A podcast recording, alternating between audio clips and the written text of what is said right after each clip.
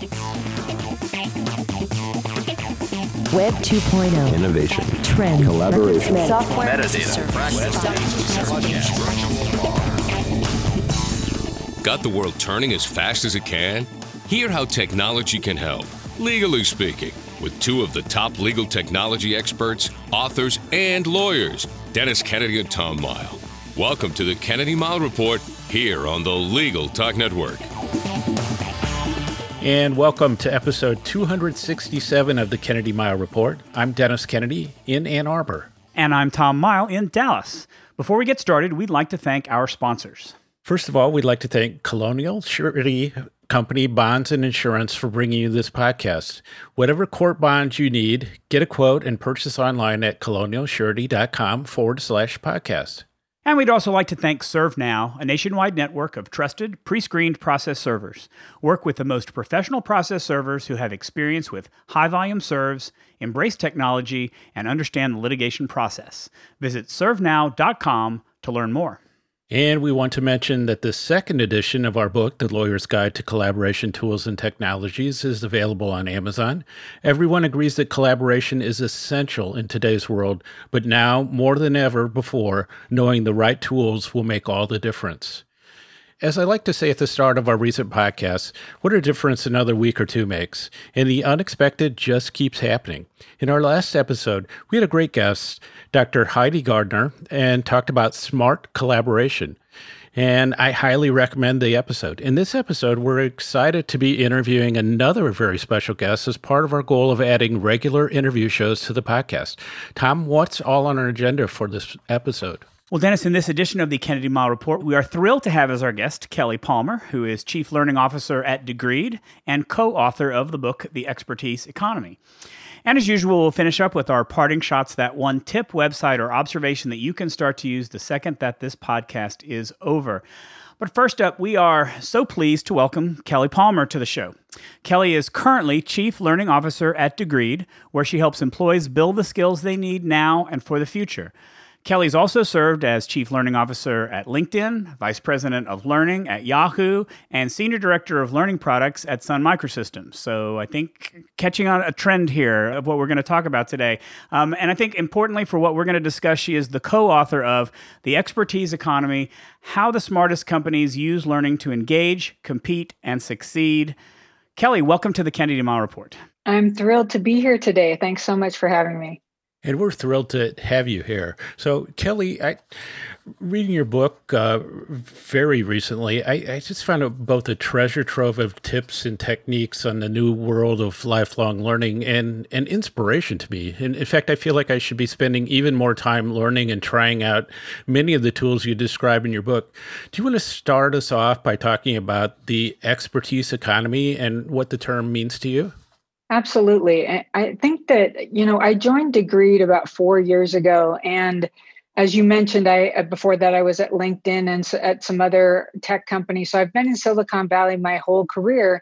I changed careers halfway through, got into the learning field, and then was really surprised by how antiquated learning is in corporate environments. And I, I was especially surprised in in Silicon Valley, thinking that, you know, for some of these tech companies, how would they be doing corporate learning? And a lot of what I saw was, you know, lecture based classroom learning, which we know now isn't very effective. So the expertise economy, when I joined Degreed, was an idea that Degreed's co-founder David Blake and I had about really talking about how learning has dramatically changed and how the corporate environment hadn't really kept up and how ne- how technology now is making new things possible. And so we you know talk a lot about trends in the workforce and those trends really causing us to need to think completely differently about how we learn and build skills for the future. And then of course you know with what we've been going through over the last 4 or 5 months what we've seen is an acceleration of everything we talked about in the expertise economy. So now, you know, we were talking about remote working there and virtual uh, learning experiences. And now all of a sudden, people, a lot of people who had been a, a bit reluctant to move to those areas um, are moving there. But in general, I would say the expertise economy is at its core about realizing that the skills people have and need for the future are going to be what's most important moving forward in in the future of work. And we don't often talk about uh, about people in terms of the skills that they have. We often talk about like you introduced me the companies i've worked for the titles that i've had but do you really understand the skills that i have and what i can bring to the table? Probably not. So um, so that's what that's all about is really looking at skills as the currency of of what the future of work is all about so one of the one of the concepts that you discuss that I think is extremely important in organizations is is that building a culture of continuous learning, and I think that I'm, I'm going to try to try to weave in our connection to the law and law firms when we talk about this. I, think that that a lot of law firms would would generally understand the concept. They would generally kind of agree that continuous learning is important. But I also think, and based on my experience in the world of information governance, where I work with a lot of organizations on how to get control of their records and information, that having that culture is hard. It's challenging to develop that. Can can you talk a little bit more about what you mean by by a culture of continuous learning and maybe what are some steps that law firms or other organizations can start to take to begin to develop one?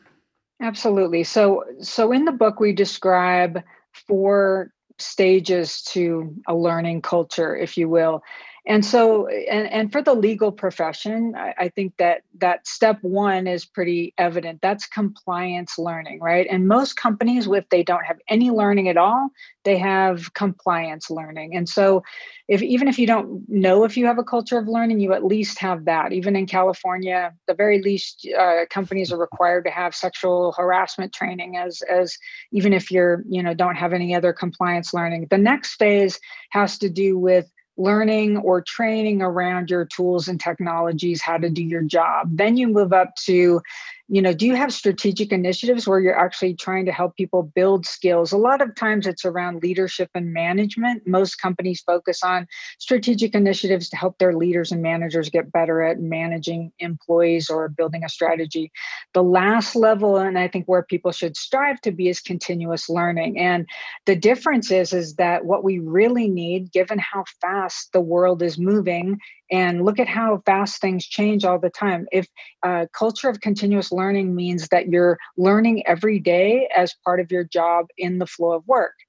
And one of the things that that makes it seem so difficult to have a culture of continuous learning is is, is people's definition of what learning is. Mm-hmm. oftentimes i'd ask people you know well what learning did you do this year? And if they're not doing a compliance training or specifically or sitting in a classroom they don't think they've been learning. But the reality is is that we're learning all the time every day from a variety of sources. So i'd say the biggest thing people can do is broaden your definition of what learning is. And then that you know that's a starting point for figuring out how do you create that culture of of continuous learning I, I think that's right. Just real quick, Dennis. I think that's right because if I bring it back to lawyers, when they think about learning, they think about continuing legal education. They're required to get so many hours per year. We're going to attend a conference. We're going to go online and watch a seminar, but it's all lecture. It's all, although here in the state of Texas, I can read court opinions and read magazines to get some of my credit, which is another form of learning. But I don't, I think that lawyers don't stray beyond that standard definition of learning,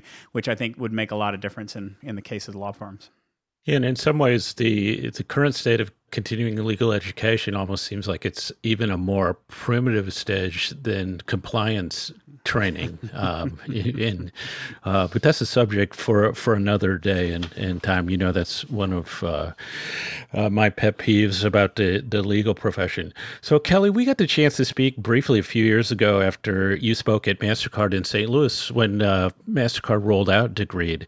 And uh, to me, that was kind of an aha moment because I, I really felt that I got the potential of, of Degreed and saw it as an innovation in corporate learning, especially in the way it connects your learning and what you emphasized before skills to your career path. So I think it'd be really useful for our audience just for you to talk about and maybe describe the Degreed platform and and and what people are using it for. Yeah, absolutely. So, so since I got into the learning field, my uh, focus has been on education, the intersection between education and learning and and technology. And so in the past, the only technology that most companies thought about using for learning was something called a learning management system.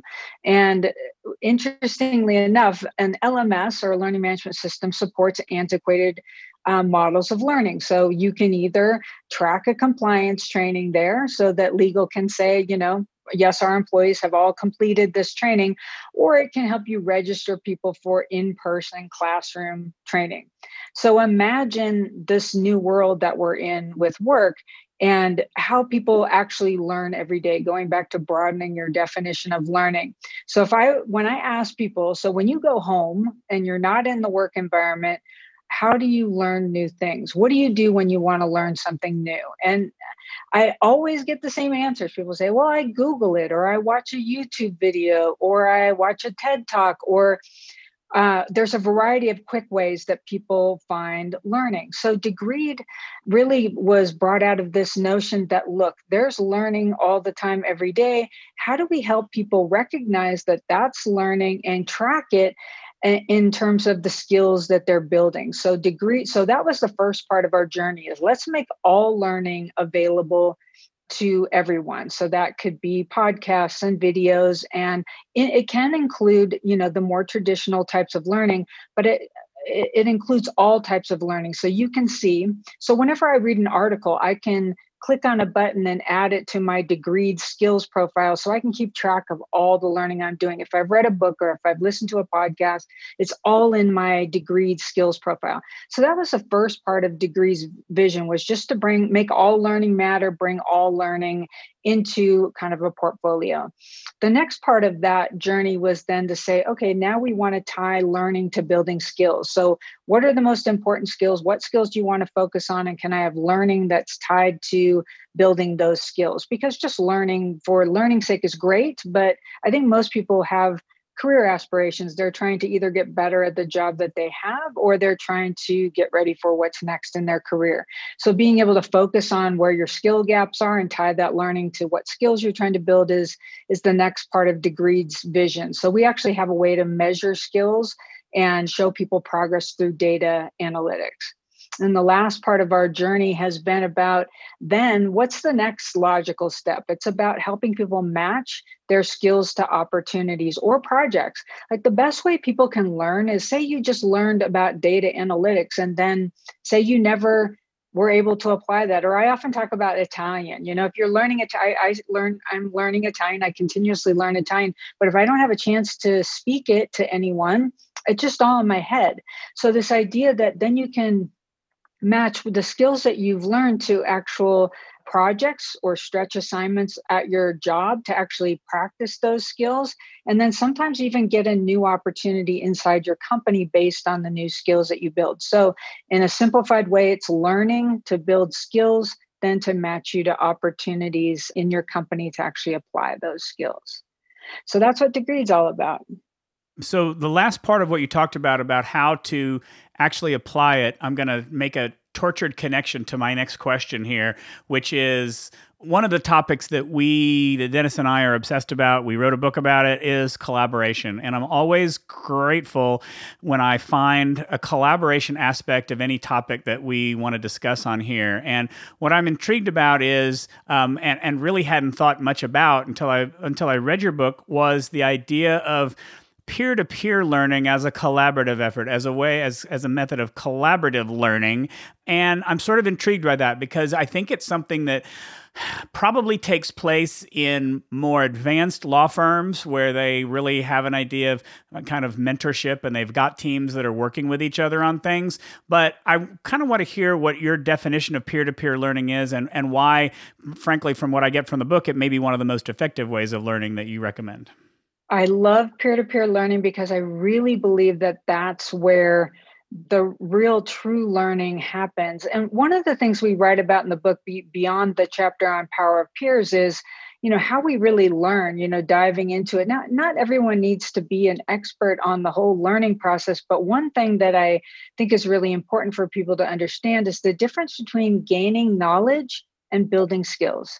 So all the things that I mentioned earlier, you know, about getting learning wherever you are when you need it. Uh, so that's like self directed learning through books, podcasts, videos, articles, so forth. That's about gaining knowledge.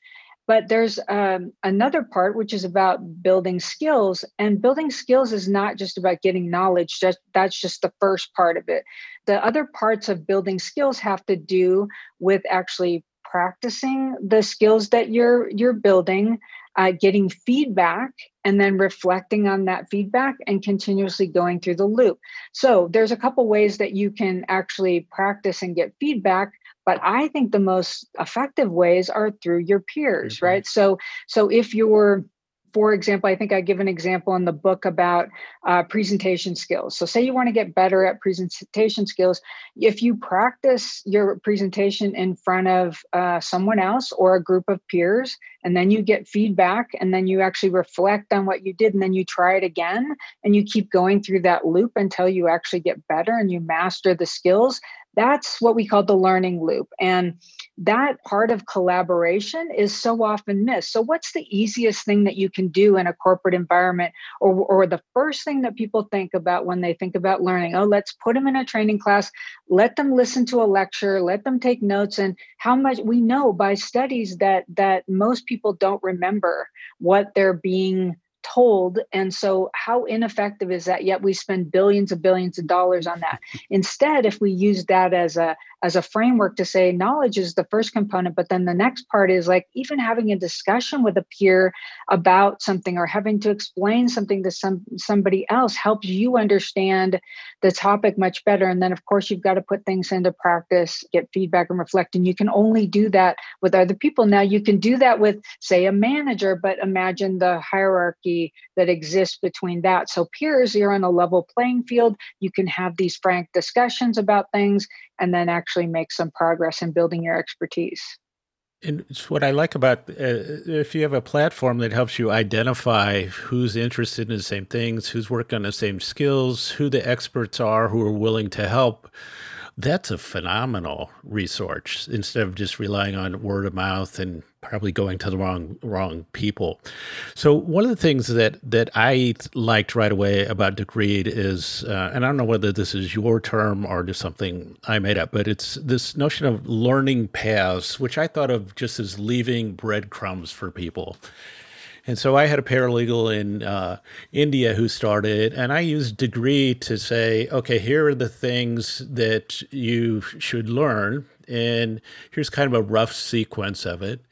I was kind of the go to person on open source licensing, and I put together a path to say, here's the things you start out with, and here's, you know, here's a video, here's some articles to help you get up to speed, and we'll identify those those experts and that was fascinating to me. So I don't know, maybe you can talk a little bit about that notion of how you can kind of set up uh, this sort of learning path for others, which is kind of like this little mini curriculum that you set up right. as like a little guided tour into a topic.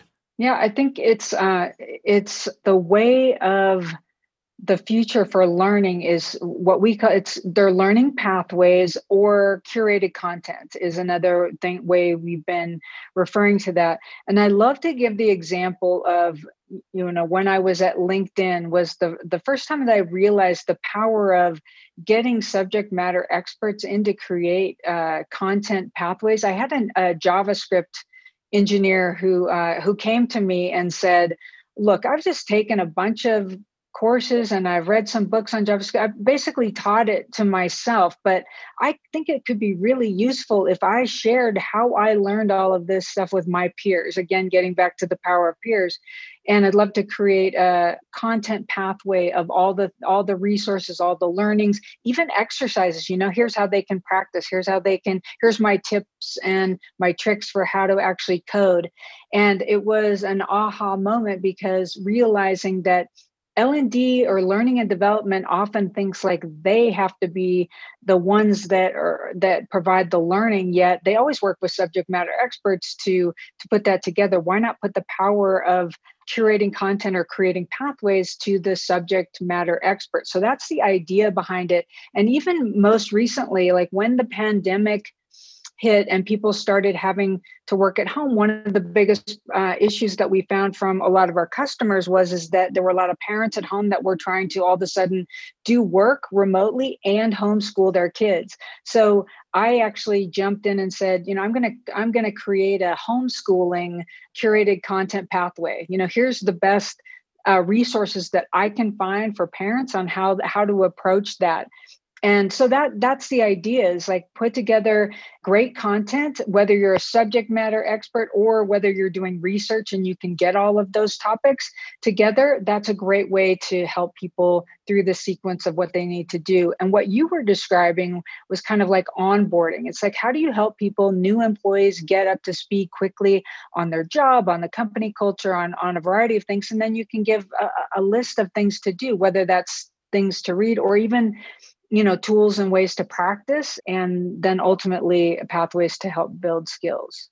Yeah and i was also just to jump in a second time i was also thinking how great this would be in, for people who are working on, uh, you know, Black Lives Matter, anti-racism issues, to just have this really great curated source that you could you could work your way through, and then identify people that you could talk with. I know that, you know, some of uh, I know there's uh, this sort of burnout by people who are being asked by their white friends what they need to do and and how they need to do it, and this could be like a handy way to handle that issue.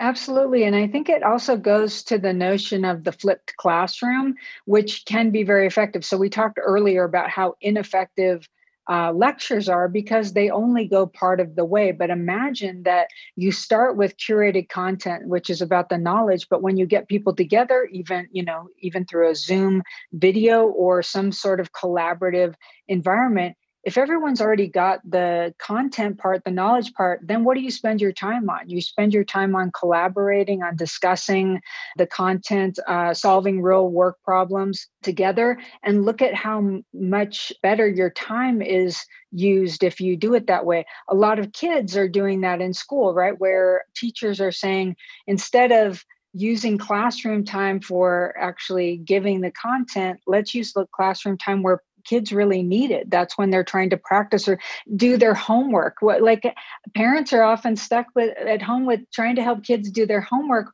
when it actually should be the opposite. They should be in the classroom where the teacher can help them practice with their homework and they should mm-hmm. be doing the other part at home. So it's the that's some people call that the flipped classroom. Mm-hmm. i love the idea both in formal education and in the corporate world so let's talk about maybe the nerdier part of, of this. And, and I've always, I mean, I think it applies in most areas of business. If you can't measure it, you can't manage it. And I think that metrics and learning management is important but can you give us a you know give us kind of an idea of how you would measure and track skills how you would use metrics in hiring promotion and upskilling and other decisions you might need to make in an organization Yes, and I, I, love this topic because, again, if I go back to the antiquated models in corporate learning, typically the only way people would measure whether uh, measure learning is numbers on how many people participated, how many people completed this compliance learning, or how many people went to this class. And it has nothing to do with whether or not people learned or not. So we have to stop uh, thinking that that's measuring learning because it's not. In the new world of learning and work, I think that the way we're approaching it with Degreed, and we've actually built this into our technology, is is that we uh, start with skills measurement and we have three levels of skill measurement three levels of rigor so at the lowest level of rigor it's saying go ahead and self-assess yourself on a skill so I could take uh, presentation skills as as an example and say, you know, I give a lot of presentations. I might give myself a score, and I can even ask a manager or a peer to rate me. And it's on. Uh, we're using the Lumina Foundation's model. It's levels one through eight, so it's an industry standard. The second level of rigor is saying uh, you're going to spend 20 minutes and do a skills, what we call a skills review. So you're still doing it yourself, but you're actually saying, you know what, I, I rated myself this on presentation skills, but let me tell you why. I've actually been a keynote speaker at this place, this place, this place, and these are the rate, you know, this is the feedback that I've gotten. You, you actually talk about the work that you've done or actually how you've actually demonstrated these skills uh, somewhere else. The last level is certification, where we actually go through a, a, a very rigorous process of certifying people based on peers and algorithms in the background but also based on on the work that you've done so given that as a starting point when you say okay i'm going to assess skills you ha- now have a baseline by which to measure progress so if you've got a score of where you're doing and you're saying okay i want to get better at this skill now and now i'm going to go do more learning or practice or whatever how tie learning to those skills and then i'm going to reassess myself later on and show the progress. Now you can do that at the individual level but let me give you an example of how powerful this can be at the at the company level uh, there's a, a, couple of companies that we're working with, like Unilever and Cisco, that are using this model to say, look, we don't know what skills our employees have in our company. So we want to set a baseline, have people assess skills, not every skill that they have, but actually identify future skills that are most important, have people assess their skills, and then we'll have a baseline. And then we can show over time how our employee bases is, building skills. There's a consulting firm that decided actually to upskill 25% of their workforce in data science and data analytics skills. And so they can start with this baseline by saying, look, this is how many people had them when we started. And then our goal is 25% of our workforce increases their skills in data science. If you have no data science, it's easy to measure. If you have some, you've already assessed your skills. But imagine a CEO being able to say that we've upskilled 25% of our workforce in data science and data analytics skills over the last uh, two years. That's their goal. That's what they've put in place. And compare that to saying, well, we had 25% of our workforce take a leadership program or some compliance courses. I mean, who really cares if they're not building skills? So that's how we're thinking about measurement and how impactful it can be to a company's business strategy. So hope that helps. Excellent. No, that's great. And uh, we've got a lot more questions for Kelly Palmer. But before we ask any more, we are going to take a quick break for a message from our sponsors. Wish you could get a quote and purchase an appeal, trustee, estate, or any other court or fiduciary bond quickly online? Colonial Surety Company has every bond you need and is a direct insurer that's U.S. Treasury listed licensed in all 50 states and territories, and rated A Excellent by AM Best, so you can be confident it's a trusted resource. Get started at colonialsurety.com forward slash podcast. Looking for a process server you can trust? ServeNow.com is a nationwide network of local, pre screened process servers. ServeNow works with the most professional process servers in the industry, connecting your firm with process servers who embrace technology have experience with high volume serves, and understand the litigation process and rules of properly effectuating service. Find a pre screened process server today. Visit www.servenow.com. And now let's get back to the Kennedy Mighell Report. I'm Tom Mighell. And I'm Dennis Kennedy. And we are joined by our very special guest, Kelly Palmer, co author of The Expertise Economy and Chief Learning Officer at Degreed, an innovative education and learning platform. Kelly, let's focus on some of your insights into the legal profession. In your book, there's a great story about Emily Foote and how she looked at legal training and training in general and created a, a new approach to training that, that mirrored a mentoring approach, uh, sort of focused on practice and the learning process uh, that would, you would do as you were actually learning something. And it's about as far away as you can get from the current continuing legal education programs and approaches that, that we see these days. Would you share that story with us? I'd love to. And Emily was one of my favorite interviews that I did for the book. Uh, she actually was a was a teacher. Uh, she she uh, went through Teach for America program, and then she uh, she I think started some of the the KIPP schools, and then decided to go to law school. And while she was in law school, uh, she had one particular professor that took a different approach to actually learning. And instead of just lecture based learning and taking tests the way we're, we're used to, he actually had this model where he actually used the learning loop that we talked about earlier and that we describe in the book, where he, for example, took a case study and instead of you know describing what people should do first off he actually had people in the classroom start developing this case discuss it and then go away and then come back the next week with with uh, their findings. Actually, they actually started developing some of the coursework and pairing up with peers to have discussions around it. But each week would go on, and they would get further down creating uh, this uh, legal case that he was that he was teaching. And it was an aha moment for Emily because what she said was, "This is the most effective learning I've ever had." Because I, instead of just getting lectures uh, about what I should be doing. We're actually being asked to do something and then come back and discuss it. So we're actually practicing, we're getting feedback, we're reflecting on that, and then we're going and doing a little bit more. So then she got an opportunity to, with this professor, create a technology platform that actually modeled what the professor in law school um, was doing. And this platform is called Practice. And so basically, she followed that same model where you actually um, it's a video based platform where you actually pair up with peers. You practice using video. You send your video to your peer. They look at it. They give you some feedback. You reflect on it and then you do it again. And uh, and so it was it was very effective. They got a grant to do it. They actually were very successful and the company got acquired i think uh, a year and a half two years ago by instructure and it's being used by some you know interestingly enough i think you mentioned this it's it's being used more by commercial companies. I think domino's and comcast were some of their first customers.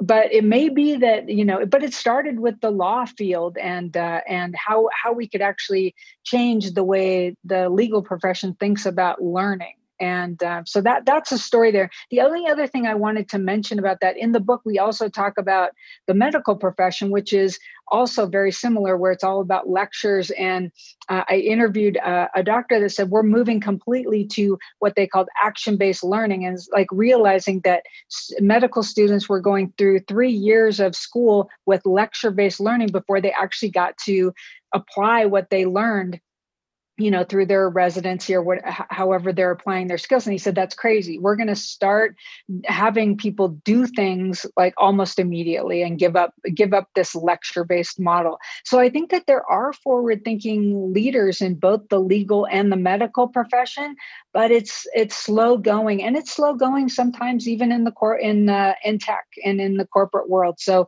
i think uh, what my goal is is to get a hold of these forward thinking leaders to have us change the way people think about learning and to start start being champions for this new way we should be doing things well, Tom and I both have often been considered, sometimes reluctantly, as the subject matter expert in certain topics uh, during our careers.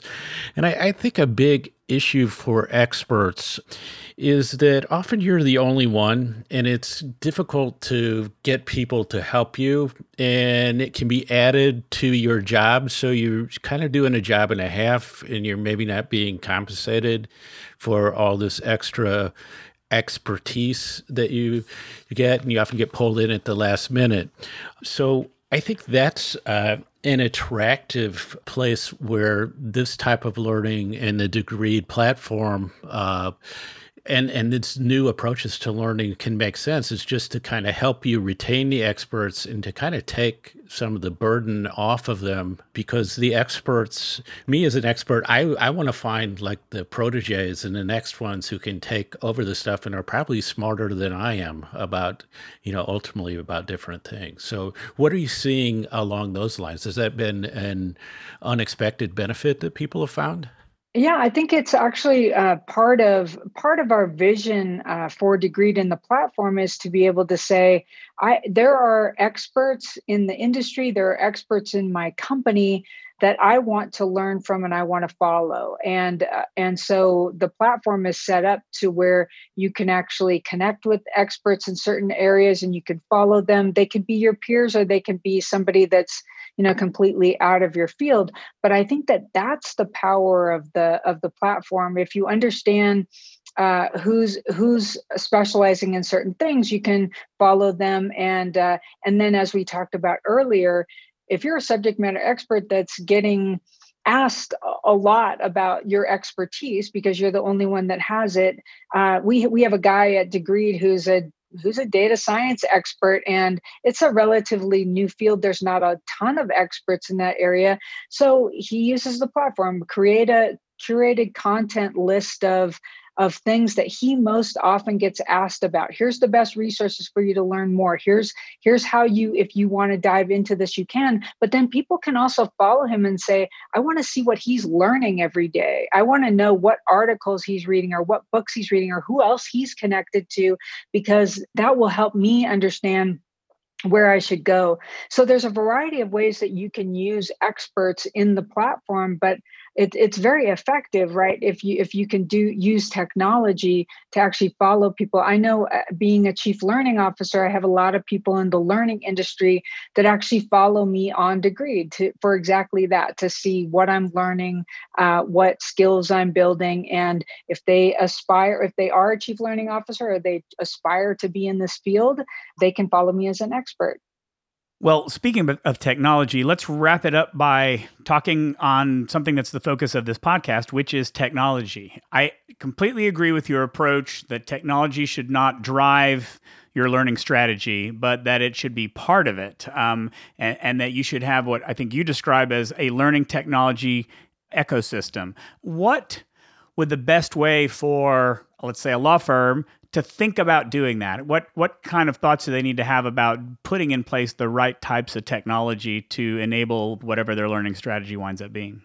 Right. So, uh, unfortunately, not a lot of uh, companies put together a learning strategy, and so then they they they start by looking at technology and saying, "Well, what kind of technology can we get that will that will help us. I, I would encourage people to step back for a moment and say, what is it that you're trying to do? How are you trying to help either your employees, your managers, or leaders with learning? And so we talked about a lot of that today. It's like, do you want people to be able to learn from peers? Do you want people to be able to learn from a variety of, of sources? What are the key things that you're trying to do to help people learn and then go see if technology will support that. Because that's uh, it may seem very simple and fundamental but interestingly enough a lot of people buy the technology and then say okay how can we use this best for our employees the other way around? And then they may be disappointed that uh, things don't turn out exactly the way they had hoped. So if your if your learning strategy is about collaboration, um, helping people be continuously learning all the time, if you want a platform that helps people understand what skills they have and what skills they need, if you want a platform that gives you data and analytics about what people are learning and what skills they're building, if you want a platform that will also allow people to connect to projects and opportunities at your company. If those are all the things that you have on your list as part of your strategy, then Degreed would be a great technology for that. But you actually have a, a great way to say, okay, those are the things I want to do. What other technologies are out there? And now what's the best one that I want. So that's how I would approach it. And that's why I always say, you know, figure out your strategy first and then uh, and then see how the technology helps you. And with that, we want to thank Kelly Palmer for being a guest on the podcast. Kelly, please uh, tell us again about your book. Tell us where people can learn more about you or get in touch with you. That's great. So the book is called The Expertise Economy. It's available on Amazon. And we also have a website called expertiseeconomy.com. You can go there. You can also connect with me on LinkedIn. I always love to hear from people. So don't feel shy. Connect with me. And uh, you can also follow me on Degreed. And even if you're not a corporate customer, you can sign up on Degreed and follow me and uh, see what I'm what I'm learning every day. And uh, my email is kelly at degreed.com in case you want to drop me an email. Thank you again so much, Kelly. This is great. I, it's sort of one of the things I just pull out at the end is I, I think that I'm starting to think uh, less in terms of knowledge management, the classic sort of thing in law, and more in terms of learning, and uh, for a variety of reasons, it just feels more active and more aligned to to what we're doing. So I'm I'm I'm thrilled about that insight because I'm going to be doing some thinking about that. But now it's time, of course, for our parting shots at One Tip website. Our observation: you can use this second this podcast ends, Kelly, we're going to ask you if you have a parting shot for us. I do, and I, I think one through our research, what we found is is that what people uh, say is the biggest obstacle to learning is that they don't have time and or they don't make time for learning so my big tip for everyone is is to uh, set aside just to start you know 15 to 30 minutes a week actually schedule it on your calendar and devote that to learning. And it can be any kind of learning to start and and and again broaden your definition of what learning is. That means that you start realizing if you're reading an article you're learning something. If you're listening to this podcast you're actually learning something. You're reading a book so forth. So start by creating a daily uh, a weekly habit of learning blocking out that time in, in your calendar and realizing all the different things that can be learning in your in your life. Excellent. Great tip I'm going to head the technology route and uh, mention that this this week that we're recording this, um, Google announced a whole lot of Pixel phones that are coming out. Um, for those of my iPhone friends who are looking for something a little bit less expensive and are willing to mosey over to the Android side of the fence, um, they introduced the Pixel 4a, which what the reviews are saying is that $350 is the best mid-range phone that you can currently buy, and for 350, that's not a bad price for a for a phone these days And those of you who don't want to pay the thousand dollars that most of the flagships are commanding these days, um, the Google phone, uh, as a Pixel user, um, I can tell you it's one of the best phones I've ever used in my life. So go over to the Google store, take a look. They've got a couple of phones that are coming out in the next couple of uh, couple of weeks or months, um, and the 4A is the first one. Dennis. So I have two, of course, but one you'll understand when when I when I give it, and that is that uh, in my most recent news, it's just been announced that I'll be uh, the interim director of Michigan State's Center for Law, Technology, and Innovation, and so I encourage you to take a look at the the website there as we continue to build that out, and so I'm super excited about that. But the tip I have is actually I think a lot of people are going to find useful, except for Tom who only uses Google phones. But uh, this is something called Reincubate Camo, C A M O. And so we all have the problem these days of not having the best webcams, and they're super hard to find, especially the, the, the Logitech ones that everybody recommends. So, what Camo does, it's an app uh, for your Mac that will allows you to turn your iPhone into a webcam for video calls and video content. Costs forty dollars a year, and all of a sudden it's super easy to use. The uh, people uh, behind the company reached out to me just when I mentioned it on on Twitter, so they seem responsive. And for forty dollars is maybe a good webcam these days costs 300 if you can find one so it's a it's a great uh, a great approach to take to maybe simplify the webcam issue and take advantage of the the great camera that's right in your phone and since Dennis issued the challenge, I will say that those of you who have Android phones who want to make a webcam out of it can use the iVcam app, which is in the Google Play Store, and uh, that will get you the same functionality that Dennis mentioned. So that wraps it up for this edition of the Kennedy Mighell Report. Thanks for joining us on the podcast. You can find show notes for this episode on the Legal Talk Network's page for the podcast. If you like what you hear, please subscribe to our show in iTunes or on the Legal Talk Network site, where you can find transcripts of our shows as well as archives of all of our previous podcasts. If you'd like to get in touch with us, please reach out to each of us on LinkedIn or leave us a voicemail. Remember, we like to get voicemails for our B segment. That number is 720 441 6820. So until the next podcast, I'm Tom Mighell. And I'm Dennis Kennedy, and you've been listening to the Kennedy Mighell Report, a podcast on legal technology with an internet focus. If you like what you heard today, please rate us in Apple Podcasts, and we'll see you next time for another episode of the Kennedy Mighell Report on the Legal Talk Network. Thanks for listening to the Kennedy Mighell Report. Check out Dennis and Tom's book, The Lawyer's Guide to Collaboration Tools and Technologies Smart Ways to Work Together, from ABA Books or Amazon. And join us every other week for another edition of the Kennedy Mighell Report only on the Legal Talk Network.